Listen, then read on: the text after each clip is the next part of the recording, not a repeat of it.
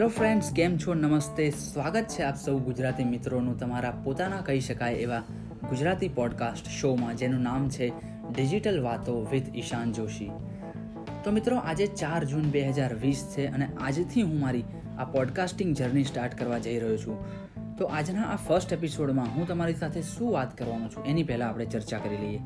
તો સૌથી પહેલાં તો obviously I will be going to share my introduction with you guys so સૌથી પહેલાં હું તમને હું શું કરું છું, કઈ ફિલ્ડમાં એક્સપર્ટાઇઝ ધરાવું છું અથવા તો પછી કયા કયા ફિલ્ડમાં મારો એક્સપિરિયન્સ સારો રહ્યો છે, એના વિશે હું તમને વાત કરીશ. અને સાથે તમને એ પણ કહીશ કે તમારે આ પોડકાસ્ટ કેમ સાંભળવો જોઈએ અને હું કયા પ્રકારની વેલ્યુથી ભરપૂર વાતો કરવાનો છું કે જેનાથી તમને પણ જો આ ફિલ્ડમાં, એટલે કે ડિજિટલવાળી ફિલ્ડમાં કંઈ બી કરવું હોય, તો એ તમને કેવી રીતે બેનિફિટ કરી શકે છે. અને બીજો પોઈન્ટ આપણે આજના આ એપિસોડમાં એ કવર કરવાના છીએ કે મેં આ પોડકાસ્ટ કેમ ચાલુ કર્યો?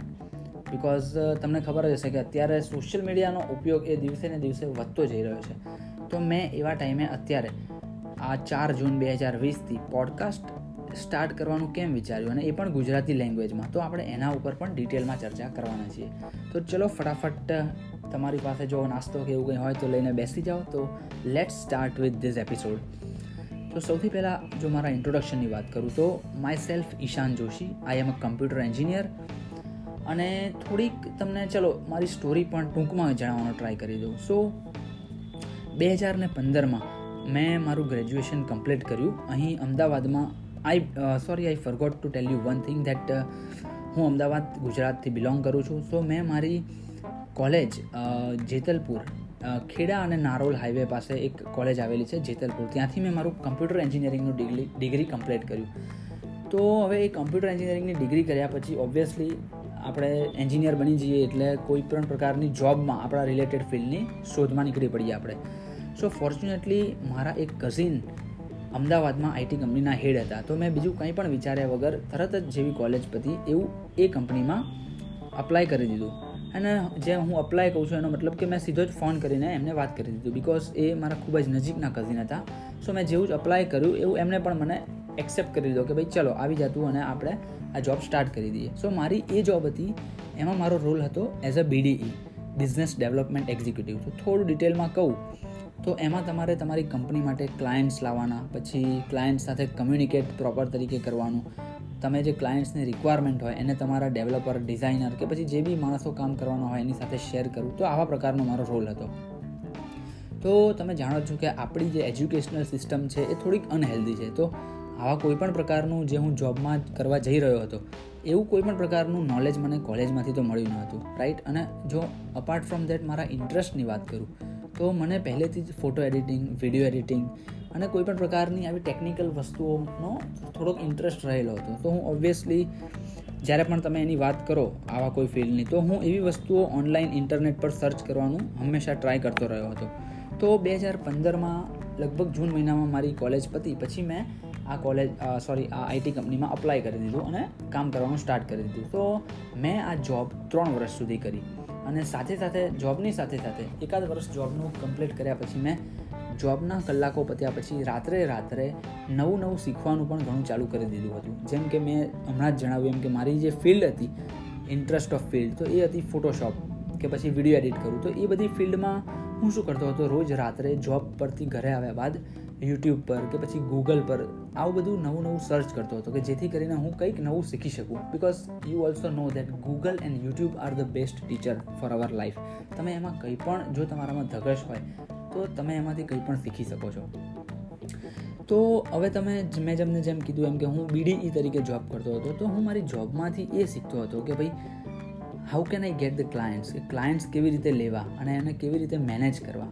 અને સાથે સાથે મારી જોબ પત્યા પછી હું ક્રિએટિવ ફિલ્ડમાં મારો ટાઈમ આપતો હતો કે ભાઈ ફોટો અને વીડિયો એડિટિંગ કેવી રીતે કરું? તો ધીરે ધીરે આ બંનેનો ઇન્ટરેસ્ટ મારો વધતો ગયો અને લગભગ ત્રણ વર્ષની જોબ મેં કરી તો એમાં સાથે જ લાસ્ટ યરની જે મારી જોબ હતી એની સાથે સાથે તો મેં મારું ફ્રીલાન્સિંગ પણ સ્ટાર્ટ કરી દીધું હતું.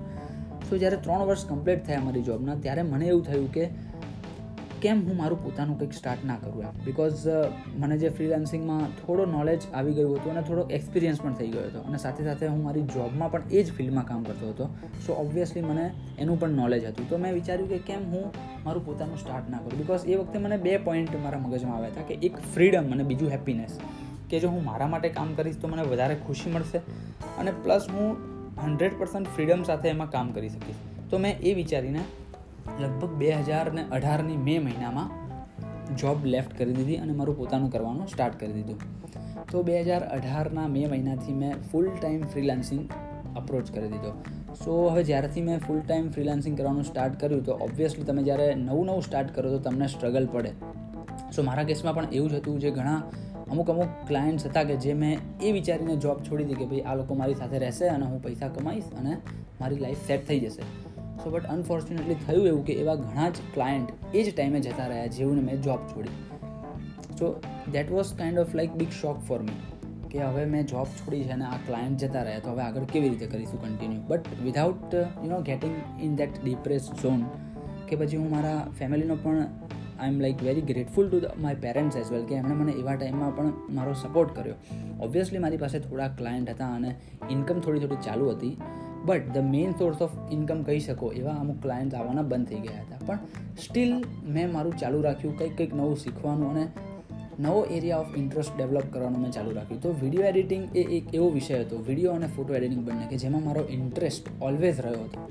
તો મેં એ ફિલ્ડમાં થોડું રિસર્ચ કરવાનું ચાલુ કર્યું અને નવું નવું હું શીખતો જ ગયો અને ધીરે ધીરે મેં મારી ફ્રીલાન્સિંગની જે પ્રોફાઇલ હોય, એ ઘણા બધા ફ્રીલાન્સિંગ પોર્ટલ હોય છે, જેની આપણે આગામી વિડીયોમાં વાત કરીશું, તો એમાં મારી પ્રોફાઇલ બનાવવાનું સ્ટાર્ટ કરી દીધું. તો ધીમે ધીમે એક વર્ષમાં મારી પ્રોફાઇલ સારી એવી સેટ થઈ ગઈ અને એમાં જે ક્લાયન્ટ્સના રિવ્યૂ આવે એનાથી તમારો ફીડબેક સેક્શન જે હોય એ પણ સારો થઈ ગયો. So that whenever any new kind of client comes તો એમને પણ ખબર પડે કે ઓકે આ ટ્રસ્ટેડ પર્સન છે, આમની સાથે કામ કરવામાં વાંધો નહીં આવે.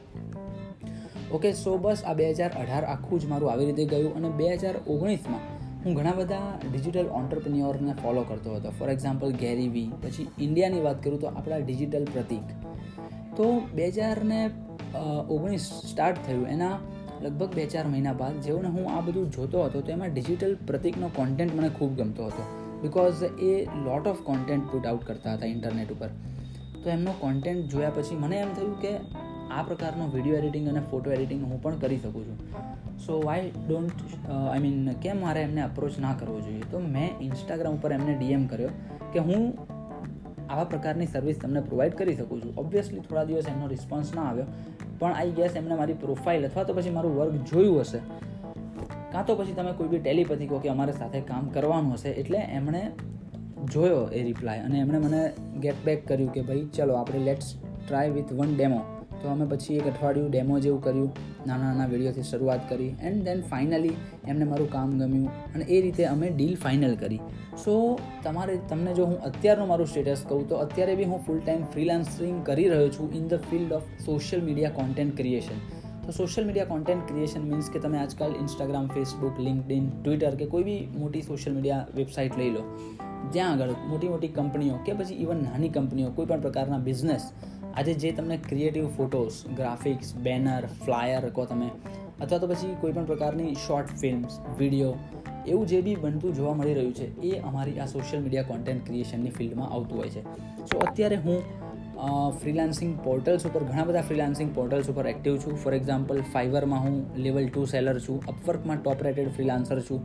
અને સાથે સાથે હું, મેં તમને જેમ હમણાં જ ડિજિટલ પ્રતિકની વાત કરી, તો ડિજિટલ પ્રતિક અત્યારે ઇન્ડિયાના એ લિસ્ટેડ કહી શકાય એવા પર્સનલ બ્રાન્ડિંગ કન્સલ્ટન્ટ છે અને ડિજિટલ માર્કેટર છે. તો હું એમની સાથે પણ એસોસિએટેડ છું અને એમના માટે પણ કોન્ટેન્ટ બનાવું છું. અને લાસ્ટ યર મેં ઇન ગુજરાતના વેરી ફેમસ ફોર્મર આરજે કહી શકાય એવા અદિતિ રાવલ સાથે પણ એક પ્રોજેક્ટમાં કોલાબરેશન કર્યું હતું.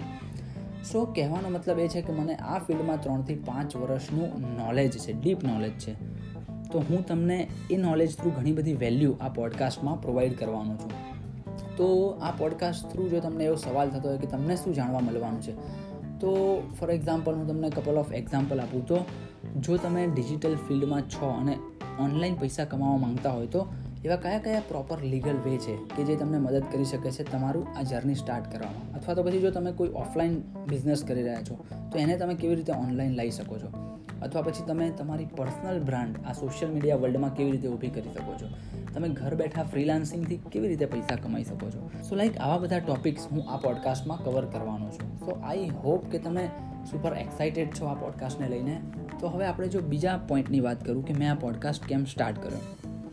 તો મેં જેમ તમને હમણાં પહેલાં પણ કીધું એમ કે હું ઘણા બધા ડિજિટલ ઓન્ટરપ્રિન્યોર મોટિવેશનલ સ્પીકર્સને એવા બધાને સાંભળતો રહું છું. બિકોઝ આઈ બિલીવ કે અત્યારના વર્લ્ડમાં સોશિયલ મીડિયામાં પણ ખૂબ નેગેટિવિટી છે અને આપણી આજુબાજુ પણ એવા નેગેટિવ પર્સન હોઈ શકે છે. તો આઈ બિલીવ કે તમારે ઓલવેઝ તમારા ઇયર્સમાં પોઝિટિવિટી સ્પ્રેડ આઉટ કરવાની હોય છે. સો હું આવા ટાઈપના પોઝિટિવ કોન્ટેન્ટ જોતો હોઉં છું. તો એમાં મને અત્યારે એ લોકોનું એવું માનવું છે કે બે હજાર વીસથી લઈને આગામી પાંચથી દસ વર્ષોની વાત કરું તો audio will be going to big thing તો તમે કદાચ જાણતા જ હશો કે જ્યારે ફેસબુક અને યુટ્યુબ નવું આવ્યું, ત્યારે એમાં ખૂબ જ એની ધૂમ હતી. કે ફોર એક્ઝામ્પલ કોઈ બી નવા ક્રિએટર એમાં જાય તો જો એ પ્લેટફોર્મ નવું નવું હોય તો એમાં વાયરલ જવાના અને એ રીતે ફેમસ થવાના ચાન્સીસ ખૂબ વધારે હોય છે. ફોર એક્ઝામ્પલ હમણાં જ રિસન્ટલી આપણે અત્યારે ટિકટોકની વાત કરીએ, તો ટિકટોકમાં પણ જો અત્યારે કોઈ તમે ક્રિએટર કોઈ બી વ્યવસ્થિત વેલ્યુવાળો કોન્ટેન્ટ કે પછી એવું કંઈ બી મૂકો છો, તો તમારા સાથે, તમારી પાસે અત્યારે એવા ખૂબ જ ચાન્સ છે કે તમે વાયરલ જઈ શકો છો.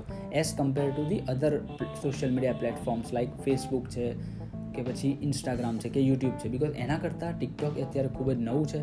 સો એમાં વાયરલ જવાના ચાન્સ ખૂબ છે. સો અત્યારના એક્સપર્ટ્સનું એવું કહેવું છે કે આ બધા પ્લેટફોર્મ્સને આપણે જો બાદ કરીએ, તો ઓડિયો એક એવી વસ્તુ છે જે આવતા પાંચથી દસ વર્ષોમાં મે બી ટોપ ઉપર આવી શકે છે. એટલે, અને જ્યારે આપણે ઓડિયોની વાત કરીએ, ત્યારે obviously it will be about podcast so પોડકાસ્ટનો એક મેઇન બેનિફિટ એ છે કે તમે જ્યારે બીજા કોઈ બી કામ કરતા હો તો પેસિવલી તમે પોડકાસ્ટ કન્ઝ્યુમ કરી શકો છો. તો ફોર એક્ઝામ્પલ બેથી ત્રણ એક્ઝામ્પલ આપું તમને. તો એક તમે તમારા જીમમાં એક્સરસાઇઝ કરતા હોવ ત્યારે કંઈક સાંભળી શકો છો. અધરવાઇઝ તમે તમારી કારમાં ક્યાંક લોંગ ડ્રાઈવ પર જતા હોય ત્યારે કોઈ કોન્ટેન્ટ સાંભળી શકો છો. અથવા તમે ઇવન કોઈ બી કામ કરતા હો બટ તમારા કાનમાં જો તમે ઇયરફોન નાખેલા હોય તો તમે કોઈપણ પ્રકારનો ઓડિયો કન્ઝ્યુમ કરી શકો છો. સો યસ કે ભાઈ મેં જાણ્યું કે આ બધા એક્સપર્ટ્સનું એવું કહેવું છે અને માનવું છે કે ભાઈ audio can be a very big thing so I thought કે let's try this out and why should we waste this opportunity જો મને અત્યારે ઓપોર્ચ્યુનિટી મળી છે આવું કંઈક ક્રિએટ કરવાની, તો કેમ મારે ના કરવું જોઈએ? અને પ્લસ અનધર પોઈન્ટ ઇઝ કે કેમ હું આ પોડકાસ્ટ ગુજરાતીમાં બનાવી રહ્યો છું. સો હું એવું માનું છું કે કોઈ પણ નવું વસ્તુ સ્ટાર્ટ કરતાં પહેલાં આપણે એમાં રિસર્ચ કરવું જોઈએ.